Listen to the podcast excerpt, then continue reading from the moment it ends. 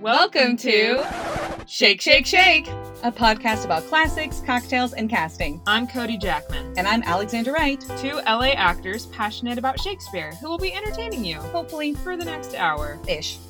As actors, we know how much personal experience and an actor's background shapes so much of what is brought to a character. This podcast is about what happens when two actors with diverse backgrounds prep the same role So grab a drink. and settle in.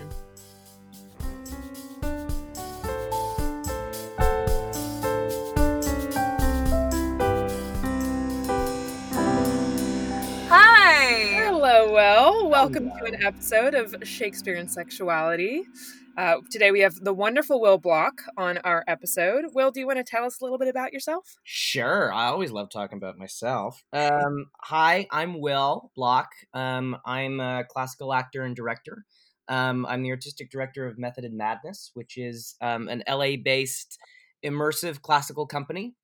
Um, so our, our our mission is to put on the works of William Shakespeare in in a uh, generally sort of outside the proscenium arch. We always try and find a way to more directly um, engage the audience with the plays. Um, our our method, our our belief is that the plays work best when they're played with an audience as opposed to for or to or at an audience.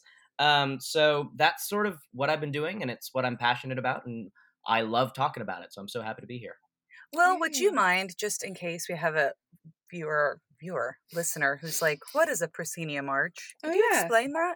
So a proscenium. So um, there are a few. di- Uh, uh, basically, there are a few different type uh, stages. Don't come in in cookie cutter form. There are a, a whole plethora of different types of audience and stage configurations, and a, a proscenium arch um, is a, a type of stage configuration that conceives of the stage as a, a as a box that you look into. So the audience is all on one side of the stage, um, and then uh, the stage is essentially another room with the fourth wall missing, so that we're able to peek into it. Um, it's uh, it's a, a type of thea- theatrical space that came to prominence in the 19th century. Um, and it's it it really removes the audience. It really creates a firm barrier between the viewers and the actors so that we are so that the audience is precisely that that they are viewers they're spectators as opposed to Mm. participants Mhm. Um, and it's, it's become the dominant form of, of theatrical space um, especially for at least a lot of shakespeare that i see. Um, and the as as both of you know you know the the globe theater was a much more um, you know it was technically a thrust but you know the the the groundlings were were sort of in and around the space.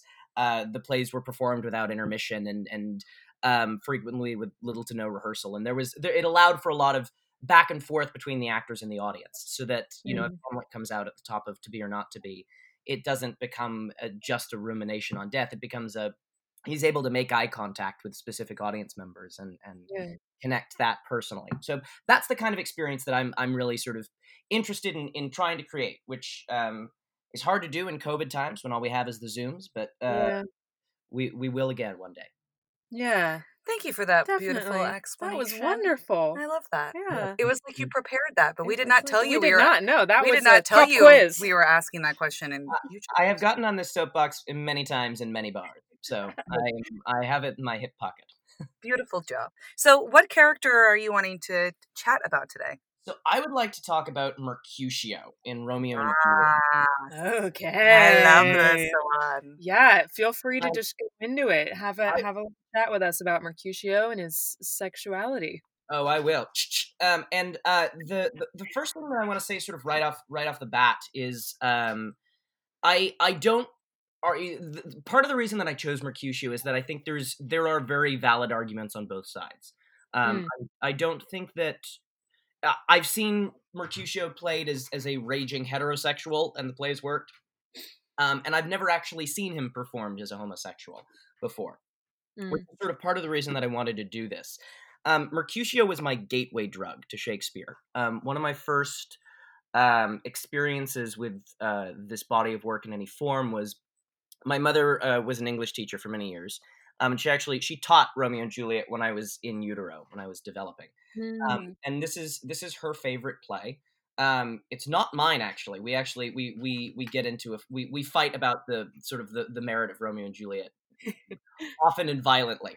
Um, but uh, but she showed me the Zeffirelli film when I was quite young, when I was probably Yeah. six or seven years old.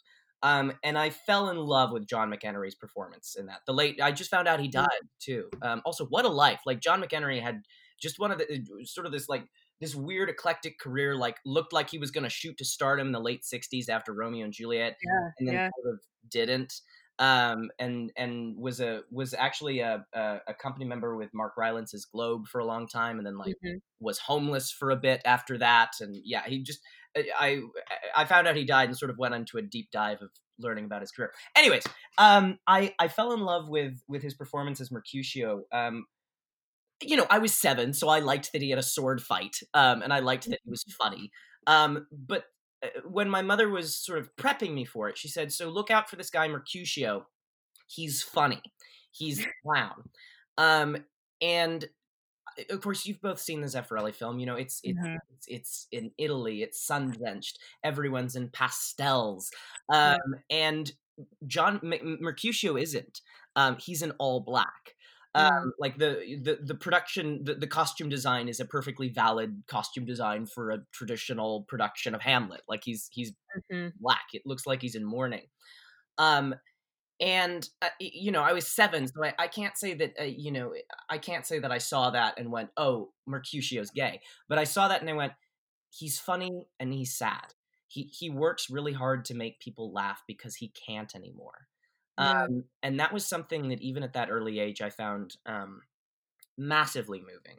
Um, and I think perhaps perhaps always having been of a slightly melancholic disposition, I tend to grab. You know, my favorite my favorite literary character of all time is Cyrano de Bergerac, and what a- three and a three and a half hour ode to self flagellation and self loathing. so, um, uh, you know, maybe it says a little bit more about me than than the text, but um, but I I. Uh, yeah, I just I, I I found him really compelling for that reason, and I keep coming back to the character again and again. Um, Mm. And I I want to say that sort of like what I'm about to lay out is how I would approach the part. Um, it's not, um, and and I oops sorry the I did you catch that? That was that was uh so I was the when the porters did Taming of the Shrew a full year ago, I set myself a reminder to buy props. Um and I've not figured out how to turn the reminder off. So for the last 365 day, uh, days, uh, every every day at 11 a.m. I get a, a beep reminding me to buy props for Taming the Shrew. So anyone knows how No worries. That's so great. To what it means to be an artistic director. yeah, well, yes, yes. Uh, well, although it's for porters, so that's not. It's what it means to be a a, a- a grunt for the porters of Hell's Gate. Um, but um, yeah, if anyone knows how to turn those Apple reminders off, then please please do give me a, a heads up. Um, but um, and the, the reason I want to say that is because I think that it's hard to talk about Mercutio's sexuality in isolation. Um, I, I I've been thinking a lot about Andrew. I saw Andrew Scott's Hamlet recently, and which is sort of had me thinking about him as a person, and I sort of went on a, a deep dive. And he he actually he was talking. He is gay, and he when he came out, he gave this interview um, where he was talking about his sexuality, and I think he he does it in a way that um, he's certainly more self-aware than Mercutio, I think. But he he says that it's it's not um, it's not a crime anymore, and it's not a talent like playing the banjo. It's just sort of part of the makeup. So I've I've been trying to find a way to talk about Mercutio, Mercutio's sexual identity in isolation.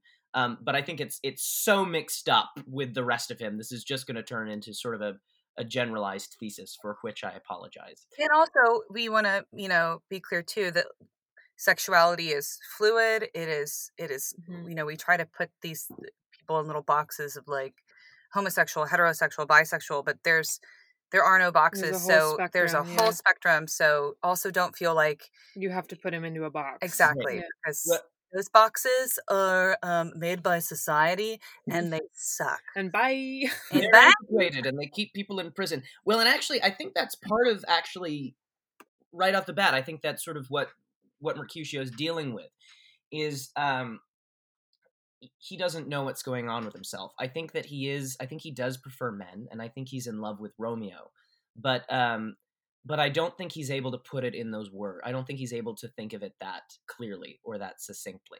Um, just sort of a little bit about obviously sort of like background of the play. Like we're in Verona.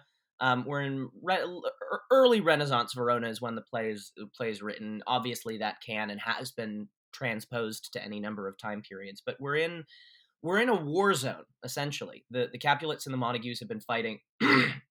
excuse me. I ate a bagel this morning and cream cheese was blocking my esophagus. Um, uh, I'm gonna take that again. You can, we're no, we're keeping that. That's We're staying keeping that. or feel free to leave that in. I don't care.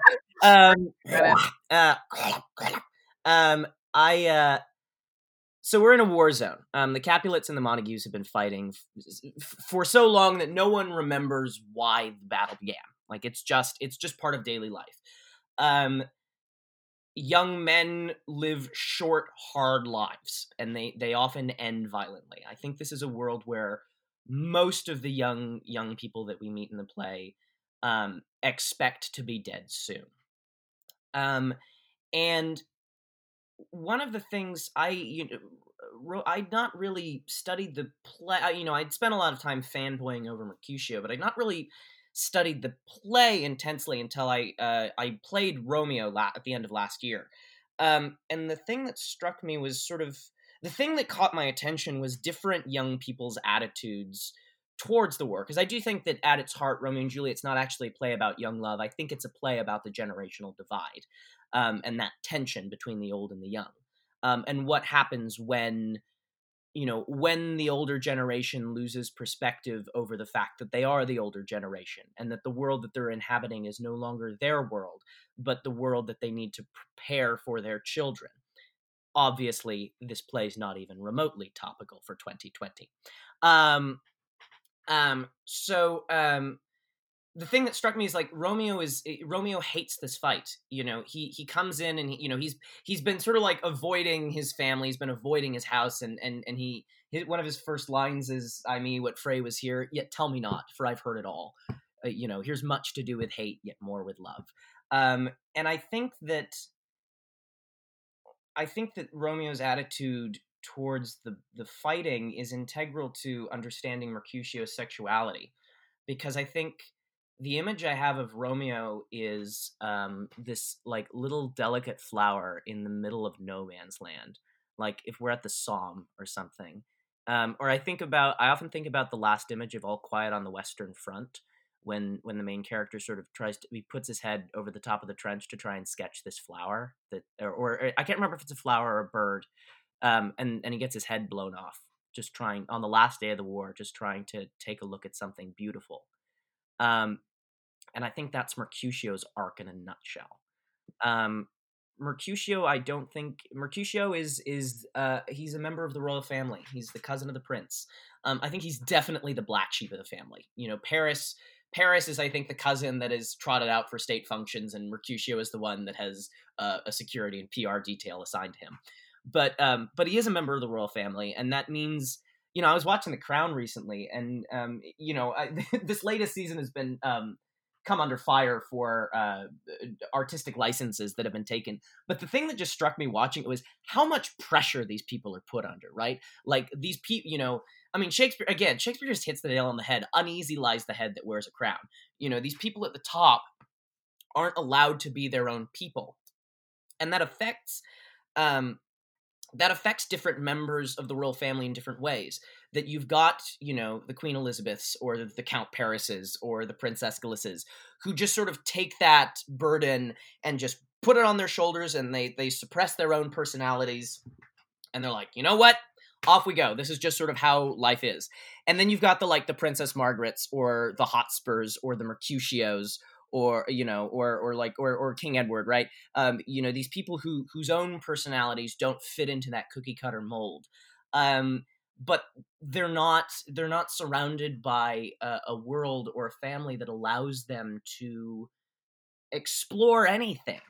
Um and the thing that strikes me about you know Mer- mercutio mercutio's function in the play is he just has to be entertaining and then he has to be dead right um, that that he doesn't. We don't see him, you know, have relationships with with anyone except for Romeo and Benvolio. But it sort of it struck me just how many. Um, I did Mercutio in a reading. It's the only time I've the only opportunity I've had to really explore this part. Um, and what struck me was just how thick and fast the double entendres come. Um, that um, you know that that uh, you know one of his first lines, you know, prick love for pricking, you beat love down, right? That there's there's this there immediately there's this association of of love and violence, right? That it's something to struggle with. Um, uh, you know, I could I could go on and on, you know, open open if you open a page of Romeo and Juliet and you'll you'll find Mercutio um releasing some violent sexual imagery. And and the, the question that I have, of course, there is why. I mean, you have it's in his name, right? Mercutio, mercurial, born under Mercury, a firebrand, someone who is not at ease, um, his changeable. And the question that I, I immediately have to ask is why. And the fact that he's coming back to sex time and again would would would indicate to me that that there is that that is what's sort of underneath the sort of the the, the churning that or that's what's underneath the surface. That's what he's struggling with is you know who what am i in relation to this? And he does what all young men do when when they're confronted with something they don't understand. They mock it they put barriers up they they they they sort of try and find where the line is and then they jump over it. Um so at Mercutio does that, and then he takes it to eleven. And I, I kind of want to go. He's it's only a four scene part, um. So I, I kind of want to go through just sort of like scene by scene and, and take us through the the emotional journey, if that's okay. And I'll make it I'll make it as snappy as possible. yeah, of course.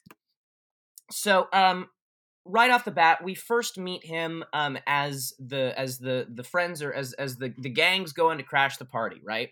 Uh, Mercutio, we know, has an invitation. He is a member of the establishment he doesn't ostent you know he, he personally has beef with the capulets because romeo and benvolio are his his posse but um he uh he you know societally he's accepted he, he can walk into the capulet house without having his throat cut. Um so we understand so we can assume that mercutio is their entrance ticket to the ball. Um romeo comes in and he's like you know what? Get out of i'm not gonna dance. You guys go on have fun. I'm i'm just too sad um, and it's interesting looking at Mercutio's. I'm always interested in, in a character's first line because I, I, you know, obviously it's it's our introduction to the character. Um, it's it's the it's the very first inkling that we have of, of the journey that we're about to be taken on, and and Mercutio's very first words in the play are "Nay, gentle Romeo, we must have you dance."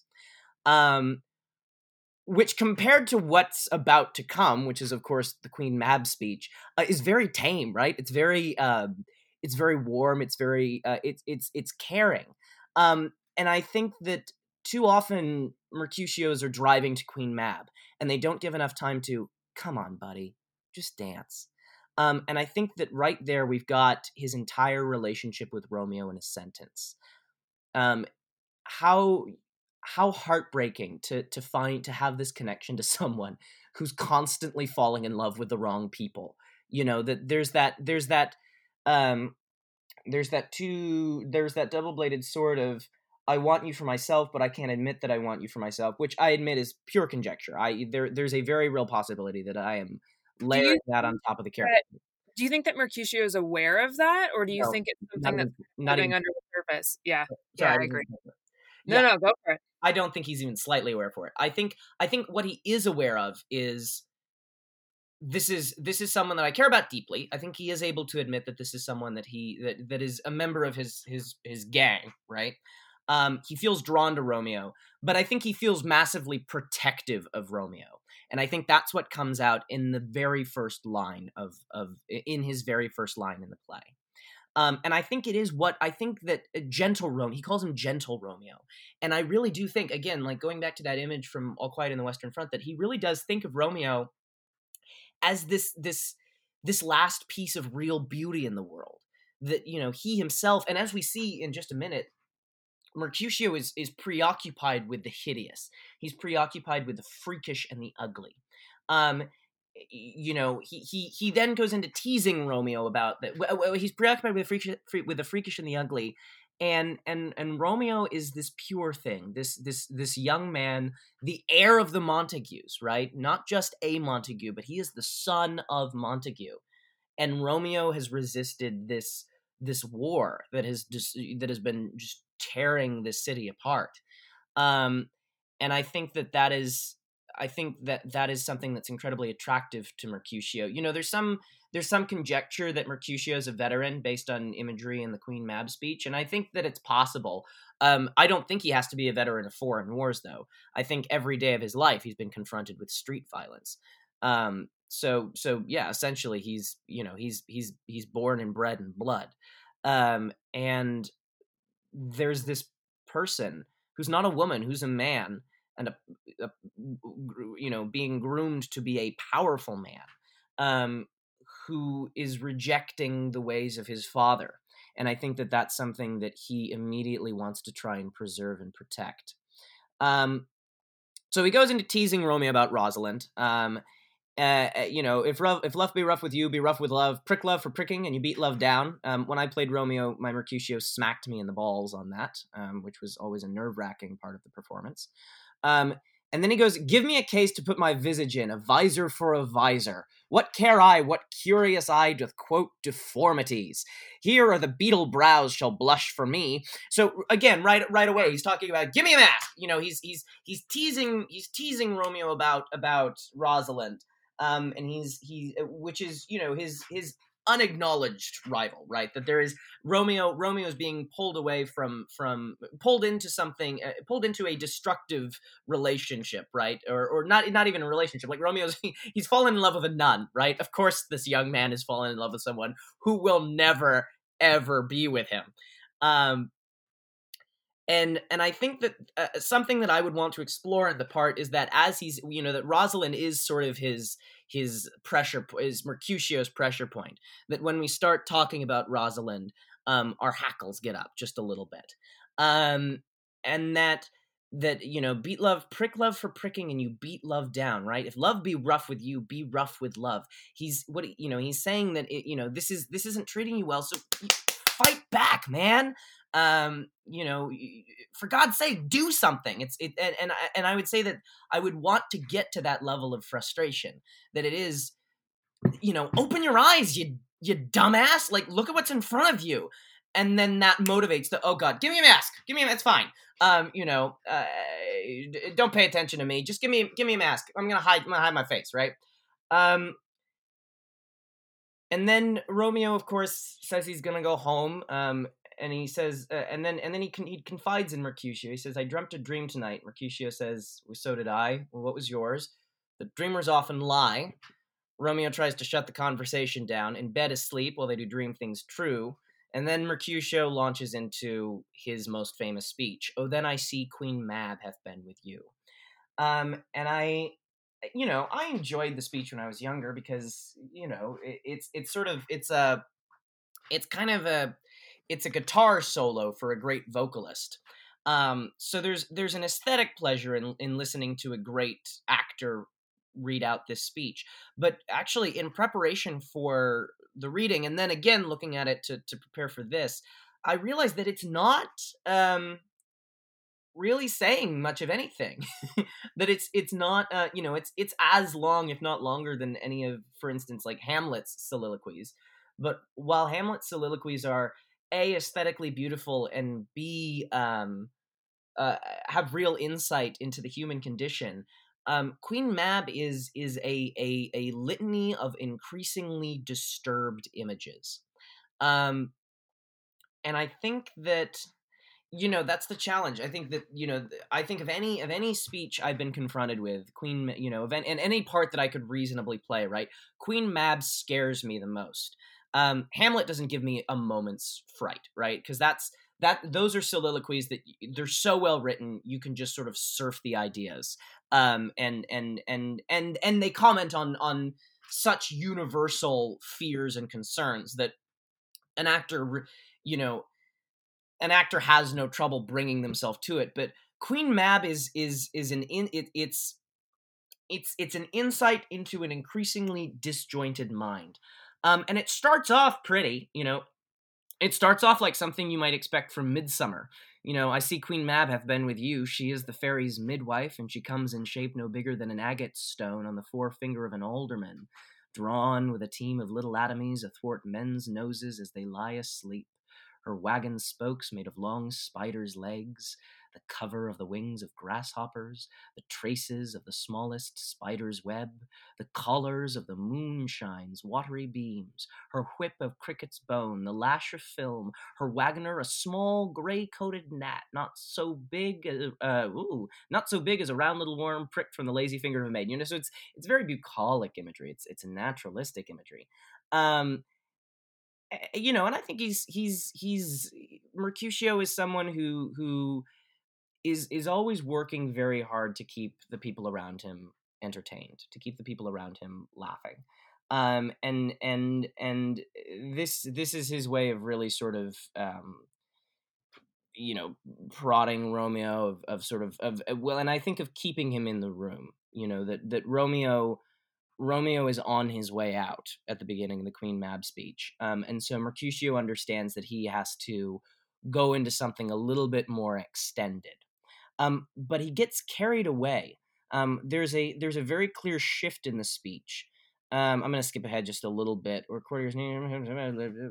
Uh, so around the time, around the midpoint, so through lovers' brains, and uh, and in the state she gallops night by night through lovers' brains, and then they dream of love, or courtiers' knees that dream on curtsies straight, or lawyers' fingers who straight dream on fees, or ladies' lips who straight on kisses dream, which oft the angry mab with blisters plagues because their breaths with uh, sweet meats tainted are.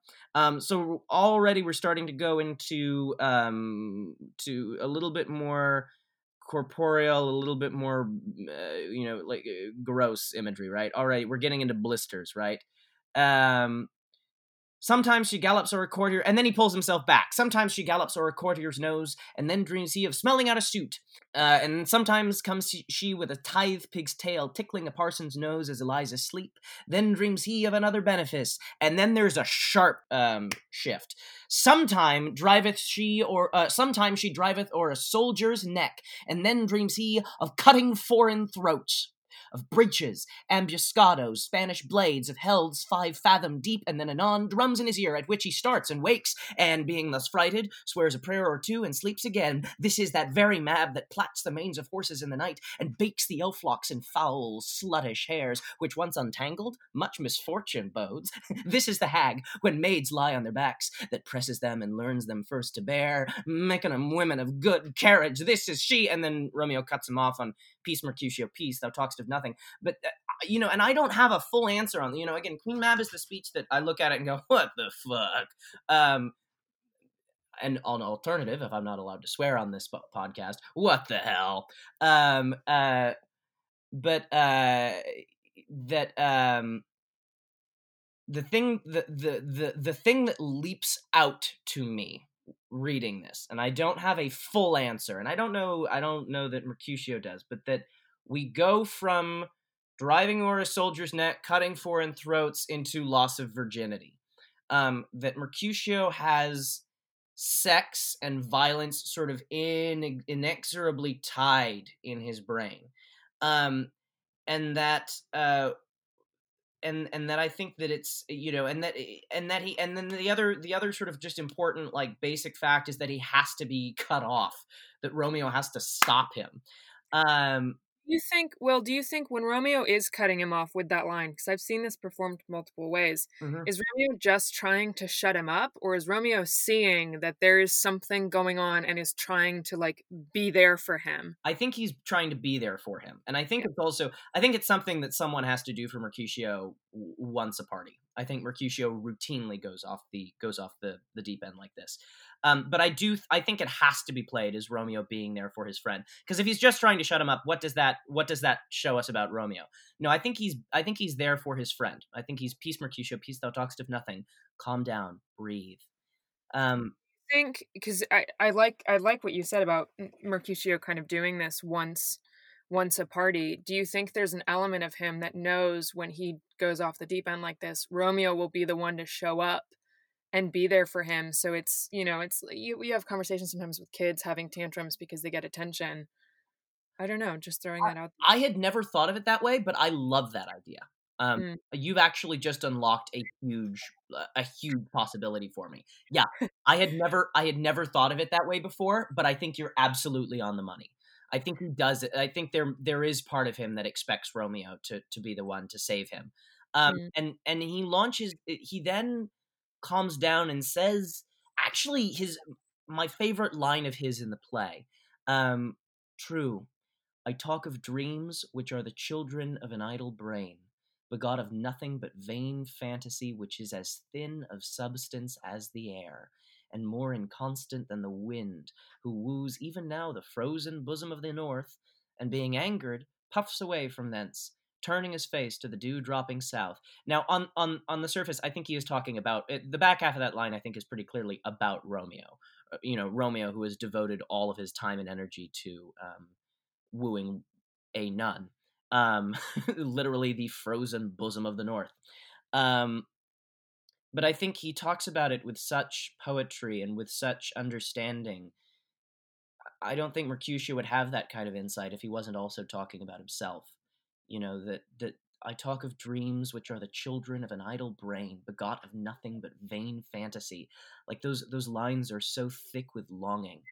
Um, yeah, In my mind, this speech has always been Mercu- like you said, Mercutio gets drunk at every party.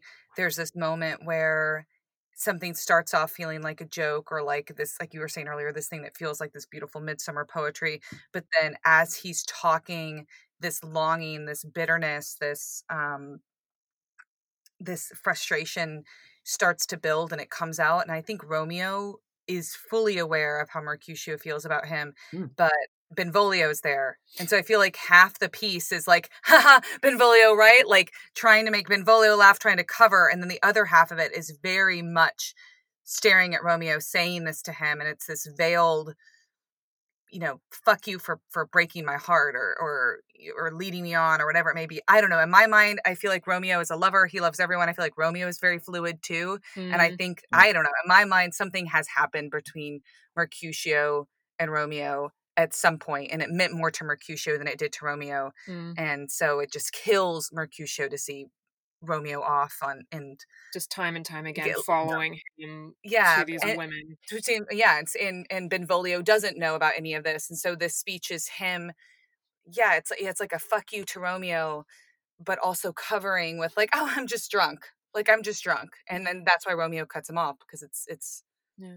dude calm down There was so I saw when I was living in London, I saw Kenneth Branagh's Romeo and Juliet, where he had um, Derek Jacobi playing Mercutio as kind of this older, fading queen in this beautiful white suit. But there was kind of an interesting dynamic that comes up because I think you're right. I think there is such an undertone of um, sex and violence, and the way that Queen Mab happens in that show, it's almost it's it's less of an active aggressive bitterness Mhm. and more of like eh, remorse is the wrong word, but it's like he is still around, he is still hanging with the boys even though he is much older and he didn't get the lifetime romance that he should have and I think there's an interesting element when you age Mercutio up a bunch, which I think you know in that production it was just like it's Derek Jacobi. Jacobi, Of course yeah. we're gonna put him in Mercutio. It's gonna be great.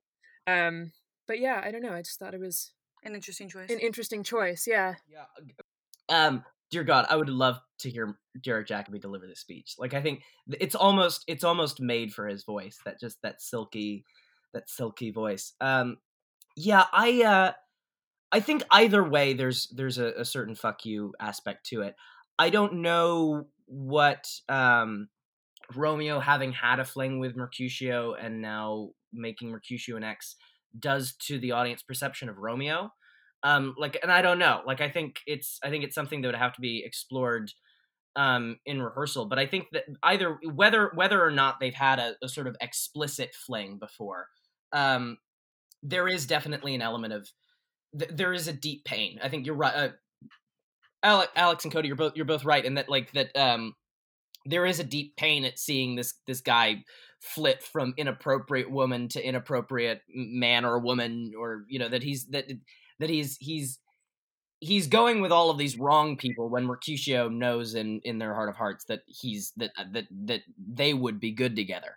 Um um or you know or or if if he does or if he's not sort of fully aware of his sexuality which again for for for me i think i would probably want to play it that mercutio doesn't maybe has never had sex with a man before but but has that sort of yeah to, to my mind and again i think there's no right or wrong. To my mind i don't know that i would want to play it that mercutio has had a fling with romeo just because i don't um for myself as a performer i don't know that he would keep coming back to these i don't know that he would uh, have such a uh, a, a, a, an antagonistic relationship to sex if it was something that he had conquered, if it was something that he had um, experienced in in in a healthy way.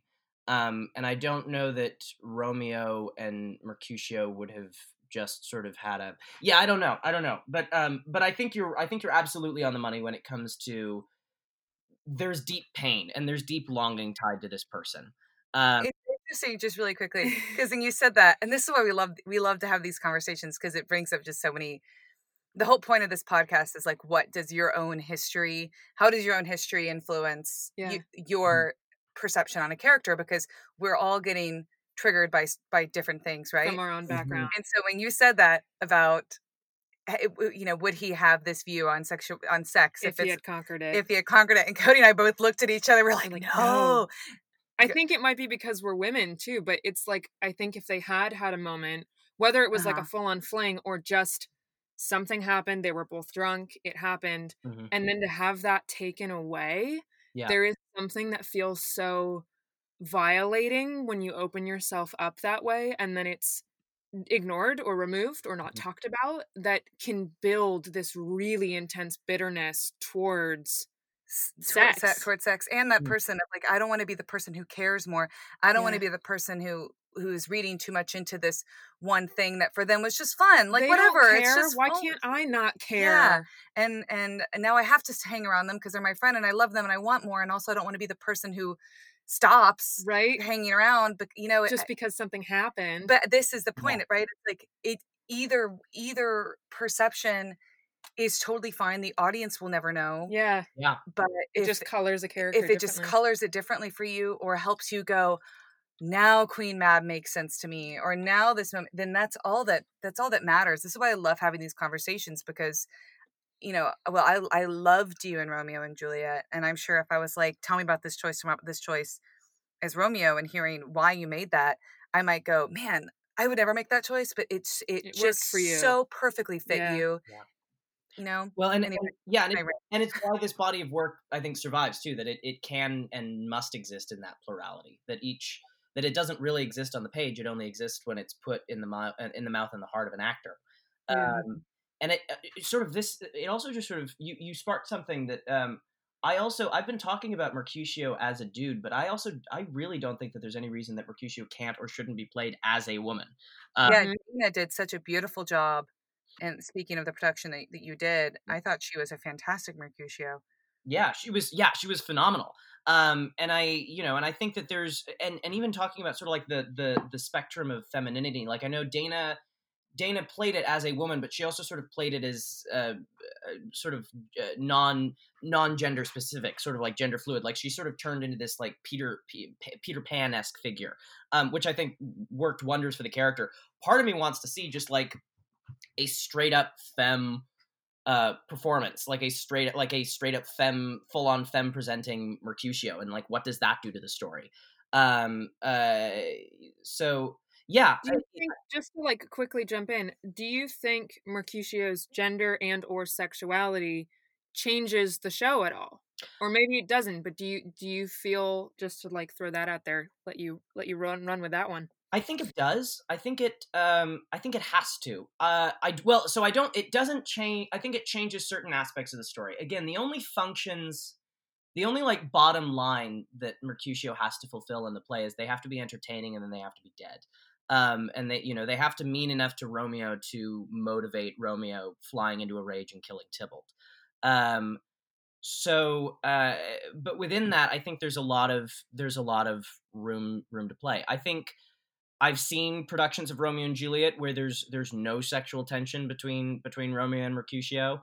um, and and uh, I've seen productions where they've you know I think the with the John McEnery they they sort of like hinted at it. Um, uh, you know I think it does. I don't want to try and say exactly how because again like I think. It, it, it's impossible to predict like the only it's you know like you said like the only way that you're going to get this play is if you put actors into a room together and see what happens.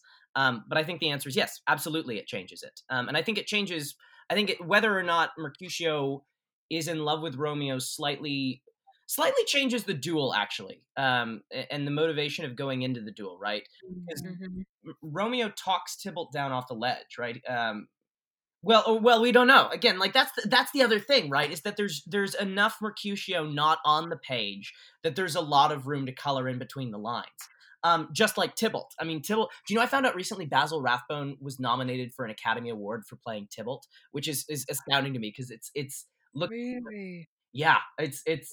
I, I think he may have been the first person to be nominated for a Shakespeare part ever. Oh, Actually, that's so cool. Uh, you know, the more we're talking about this, it also strikes me that this show, there's no. Eh, I mean, this is going to sound really idiotic, but there's no relationship in this show that is neutral like and in shakespeare that's true I, I, think for uh, for all of shakespeare's characters and relationships that are written in but especially in this show every relationship is so charged mm-hmm. yeah. and even between the factions of the of the montagues and the capulets but then it, it's showcasing all different kinds of love and tenderness and relationships but uh, juliet and the nurse versus juliet and her parents and juliet and her mom friar. and mm-hmm. and the and the friar like everyone everyone is so invested in each other mm-hmm. whether it's um in, in the fighting of each other with with again the two families or the interpersonal relationships so it makes sense to me that shakespeare would would have a relationship a longing that is not um returned yeah. i think it it it, it gives uh, so much more like justification for the actions that then get taken during the show. If Mercutio mm-hmm. is just another friend that again has a neutral relationship, I don't think you believe Romeo upheaving his life in the way mm-hmm. that he mm-hmm. does. Mm-hmm. Unless there's something, I agree, charged. Yeah, well, and I think that can be, there's, you know, to sort of argue against myself, that can also be fraternal like i think you know i i have dear dear male friends who i you know there's no sexual tension but if they if someone killed them that would like I would be like John, my dear friend Jono Island, right? Who Alex, uh, you know, all three. I love Jono. Heracles, like if someone if someone killed Jono, that would completely upend my life. Like that would that would destroy me. Um, and I would I would rain hellfire. Like, and I'm I'm not a violent person, but whoever hurt that man, I would rain hellfire on them. Um, too. He's just the most tenderhearted, amazing. I don't know him, being. but I'm gonna back you guys on we this love one. Jono. you have to you have to know Jono. But the the um uh so I think there's a lot of plur. I think there there is plurality in that in that relationship. But I I agree from Mercutio's perspective. I well, and I actually I want to talk about the next scene real quick because I think it it's actually the most convincing case for for um for that that longing that we've been talking about um, which is is uh, when Mercutio and Benvolio are sort of chasing after Romeo. It's the it's two point one. It's it's the the tiny little scene right before the balcony scene. Um, and most of it is Mercutio just sort of indulging in his normal verbal gymnastics. He's hollering after Romeo. He and Benvolio are plastered, blackout drunk, and it's got, you know, I conjure thee by Rosaline's bright eyes, by her high forehead, scarlet lip, straight leg, quivering thigh, and the domains that they're adjacent lie. Like you know, nor- normal normal Mercutio speak. But then there's there's a massive there's another massive shift where we sort of like the clown drops for a second. Um, in his last line, he says, "If love be blind, love cannot hit the mark." Romeo, good night. I'll to my truckle bed. This field bed is too cold for me to sleep. Come, shall we go? And then Benvolio comes in and says, Go then, for 'tis in vain to seek him here that means not to be found. And again, there are many ways of playing it. The version that I would be interested in seeing is that you know obviously he's sort of like riding the alcohol high for the for the for the first two thirds of the scene but then it sort of like drops for a second like i would love to see it where suddenly it just hits mercutio that wait romeo's not here romeo maybe went home with someone and then that final romeo goodnight out to my truckle bed gains an aspect of desperation um, that I think you know maybe don't obey the verse line quite so much. Really, there's a semicolon in the middle, so give that you know right after good night, give that semicolon its due. Wait for a response. Uh, so it, it rather than you know fine, fuck you, I'm out of here. That it's it's Romeo, good night. Okay, I'm going. I'm not gonna. Yeah, you want to come?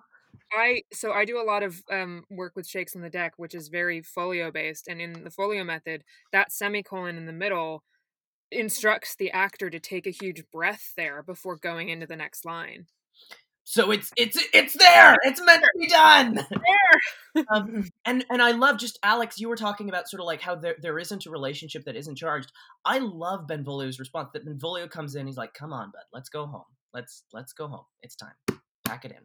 That that I think that that maybe Benvolio is more aware of what's going on, whatever that is. Benvolio is more aware than we give him credit for. And yeah, I love that. Benvolio is the person who ends up having to tuck Mercutio in. Um, yeah, it's a it's a it's a beautiful ode to like that sort of the young that they're you know young confused friendship that like all of these people are at a point in their lives where they just don't know who they are or what they're doing. Being a teenager is hard. It's hard. it sucks. I don't. I'm working. I'm working with teenagers right now. Um, on a on a Pericles actually. They're they're doing a Zoom Pericles, but they're they're. Um, I'm impre- I'm so impressed by how together they are because I remember being 16 years old and just like you know life was a hellscape. Um, really quickly, just for people who are listening, Will and I met on Pericles, which is why he got so very excited. excited about Pericles.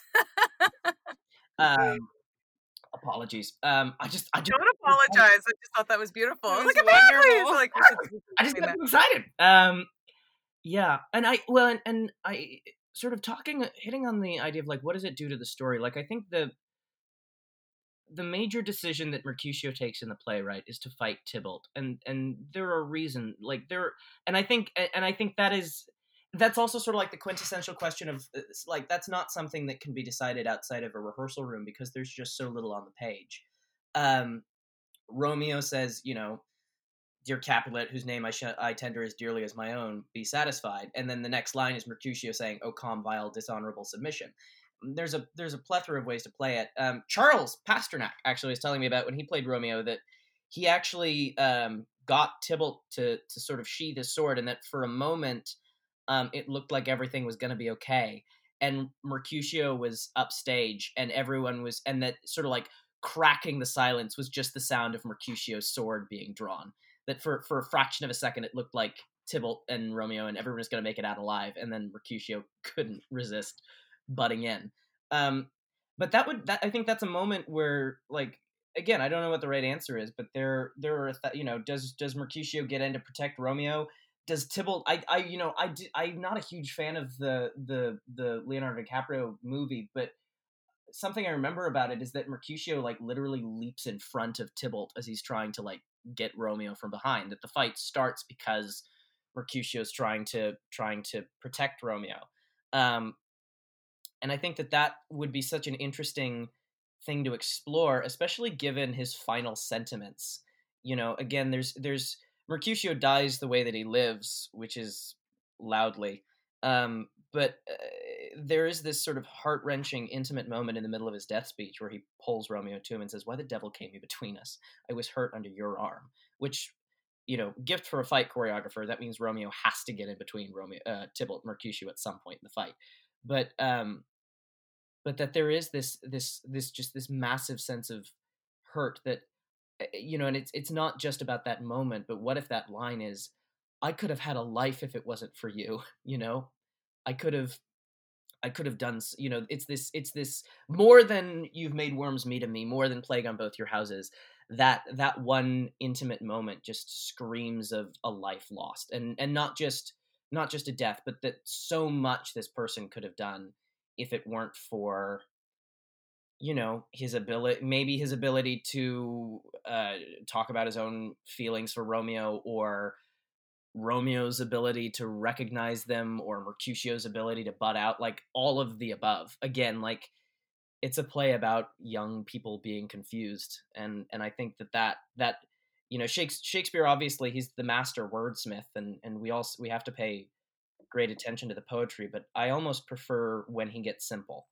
Um, Mm. because Mhm. I think that that he he knows when he knows when he knows when less is more, and he knows when one sentence will speak volumes. I have a question about a line um, that is often brought up when people talk about Mercutio and his sexuality, which is the uh, "pop and pair open arse" line. What are your thoughts on that on that moment? Um, I mean, yes, I think it's it's it's potentially a reference to to you know gay sex, but it's it's to my mind that's just sort of that along with uh I I wrote down an exchange between Mercutio and Benvolio where he he's talking about uh you know uh the the exchanges. why is not this better than now than growing for now thou Romeo now art thou what thou uh, art as well as by nature for this driveling love is like a great natural that runs lolling up and down to hide his bauble in a hole Benvolio comes in and says stop there stop there Mercutio then says, Thou desirest me to stop in my tail against the hair. Um, Mhm. Benvolio then comes in, Thou wouldst else have made my tail large. And then Mercutio, I couldn't believe it when I was reading it. Mercutio's like, Oh, thou art deceived. I would have made it short, for I was come to the whole depth of my tale, and meant indeed to occupy the argument no longer. And maybe it's just that I have the mind of a 12 year old, but it seems like that's a pretty graphic description of Horatio. Um, and I think that that's it's it's moments like that. It's moments like the arse pair and stopping in his tail against the hair that make me think that Mercutio hasn't acknowledged his sexuality. That this is the way that he finds to express these, th- you know, the way that teenage boys do, where they're like, you know, I I have this very vivid memory of being on the playground. And we'd uh, when I was like in seventh or eighth grade, and we'd had a, a one of those like sex ed classes that the district sends to you. And one of my friends came up to me and went, "Will, Will, Will. I went, yeah. He went, tampon, and then ran away. Um, and that it's like, but that like that's kind of how young men pro- like they, you know, you he's he's he's giving it voice and he's taking it to the extreme because it's it's the only way that he has to express it. Because again, I don't um obviously like how how comfortable Mercutio would. I- I had a professor tell me that when you're doing a Shakespeare play, it's a complicated answer. Alex, why do you ask hard questions? I had a professor uh, tell me that when you're was talking about directing Shakespeare, that that there's always four contexts. There's the play, there's the context that the play was written in, so 1590s England. There's the context that the play is set in, so 1510s Verona, Italy. There's the context that the production is being set in, and then there's the context that the production is being produced in. Um, and any any production has to in some way speak to all four times. So you know, get into Shakespeare. It's a it's a cozy desk job. Um, but um, that uh, you know, I feel like Merc- and this is why I say like Mercutio is is. I mean, it's again in his name, Mercurial. Mercutio is a character that is going to be entirely defined by the production that he's in. Because if it's a, if it's a modern show, um, you'll I think if it's like if it's a like if it's set in 2020, um, I feel like uh, a a production would have to work harder to justify. Um, and I'm saying I'm not saying it's that you can't it can't be done, but a production would have to really work to justify this character not sort of acknowledge like it would have to really be part of the context that this character is not acknowledging that he's gay whereas if you set it in in the 1500s or or the victorian era for instance we just sort of like by that context we just accept that mercutio is is is if he's gay he's repressed. Um so uh, to my the, the short the short answer to that is i think that the these are mercutio sort of coming up to the edge of saying these are things i want to do uh, but not quite having the courage to actually admit that that they're things that he wants to do. And there's also there's always the option again because sexuality is so fluid that Mercutio, you know, likes women and likes men, or he's he's never loved a man before the way, or been attracted to a man before the way he does with Romeo. You know, there's this, it doesn't have to be um gay, straight, or bisexual. It can be He's discovering. he's discovering and or yeah, yeah you know, he's playing with it whatever whatever the context he's he's playing with the idea he's sort of like batting it around um and whether whether or not he's been able to to act yeah you know there yeah i'm not trying to shoehorn him into a box but i think that Oh We no, know you're not. we yeah. know, Will, we know. but there is but yeah i think it seems to me that perhaps mercutio is i think that that perhaps that what mm, what they're Yeah. calling out is that mercutio himself is feeling a little trapped and it's Yeah. and that it's which again to my mind just sort of heightens the tragedy of the character that the you know we're getting glimpses of all these things that he didn't get to explore before he died Yeah. um yeah Well, Will, we want to wrap up by asking you if Mercutio was a cocktail, what would he be? so i i actually think that he would be an absinthe drink he'd be the green fairy Ooh, I like that. This is a great answer. and it goes it goes it, i can't actually claim credit for it i was going to say margarita and then i was speaking to my my partner margaret starbuck who is infinitely more intelligent than I am. um and she was she said she suggested absinthe and i got thinking about it and she's right um i was in a production one of the very first full-length shakespeare plays i did was midsummer and we did it first of five. Um uh and i i we set it in the 1890s in athens and and we really sort of leaned into this like bohemian subculture. And um the actor who played theseus in that production tried absinthe. He just went to the store and he bought just some raw just just absinthe from the store and he drank it untreated and he said it tasted like black licorice fire was how he described it that it was drinking straight absinthe was a massively unpleasant experience. And what we learned was that actually the in order to drink absinthe you need to like like melt sugar or something and and and and put it i should i i like most actors i earn my money as a bartender so i should i should know much more about this than i do. But um but that you have to treat absinthe in order for it to be palatable. And that's why i think uh but but untreated it is it is raw and it is it is it is it's too hot to handle and i think that that sums up mercutio in a nutshell that he is actually too hot to handle and he spends his entire time working very hard and very ineffectively to be a little bit more like the what what the authority figures in his life want him to be. Yeah. I like yeah. that. Trying to dilute himself. I love that. Great answer. Thank you. Do you have a resource that you want to share? Oh God. Um. I mean, I. Jesus, this is gonna be hard. You're really gonna have to edit this. You caught me off guard here. I forgot that that was a question. Um. It could be whatever you want. Yeah. A pr- specific production that you loved, your own company, like your go-to book. Mm-hmm. Um, I would like to. It actually it has nothing to do with Romeo and Juliet, but I have recently discovered the collected works of Antony Sher. Um, so I read Year of the King about his experience playing Richard III, and Year of the Fat Knight about his experience playing Falstaff. Um, and Antony Sher, he's just a fan, he's a fantastic mind. He's a longtime member of the Royal Shakespeare Company. He's get ready for it, gay, white, Jewish, South African. Um, bo- Solid. born and raised in an affluent family in apartheid, had no idea what was happening happening until he went to drama school in London in the '60s. Opened a paper and went, "Oh shit." Um, and then sort of dedicated most of the rest of his uh, i mean he's still alive he's still working but dedicated you know a lot of time to trying to take down the apartheid regime. Um, but he's um, they're his you're i would recommend you're the king. Um, it's it's a rehearsal diary.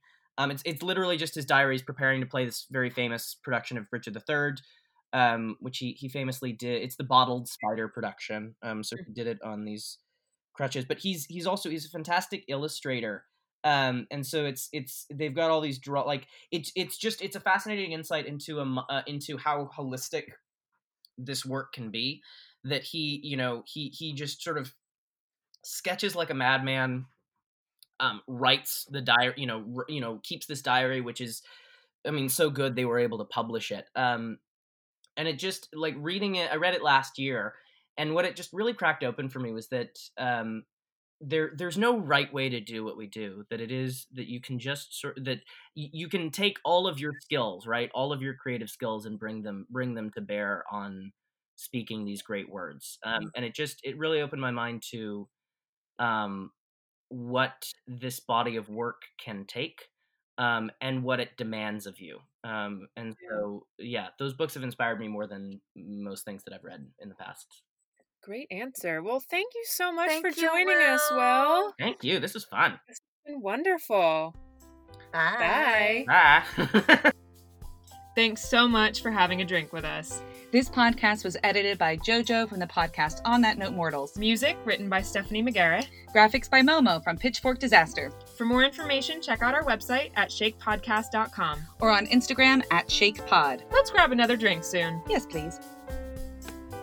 And if you've enjoyed listening to Shake, Shake, Shake, we would really appreciate it if you head over to Apple Podcasts, subscribe, rate, and review. We'd love you forever.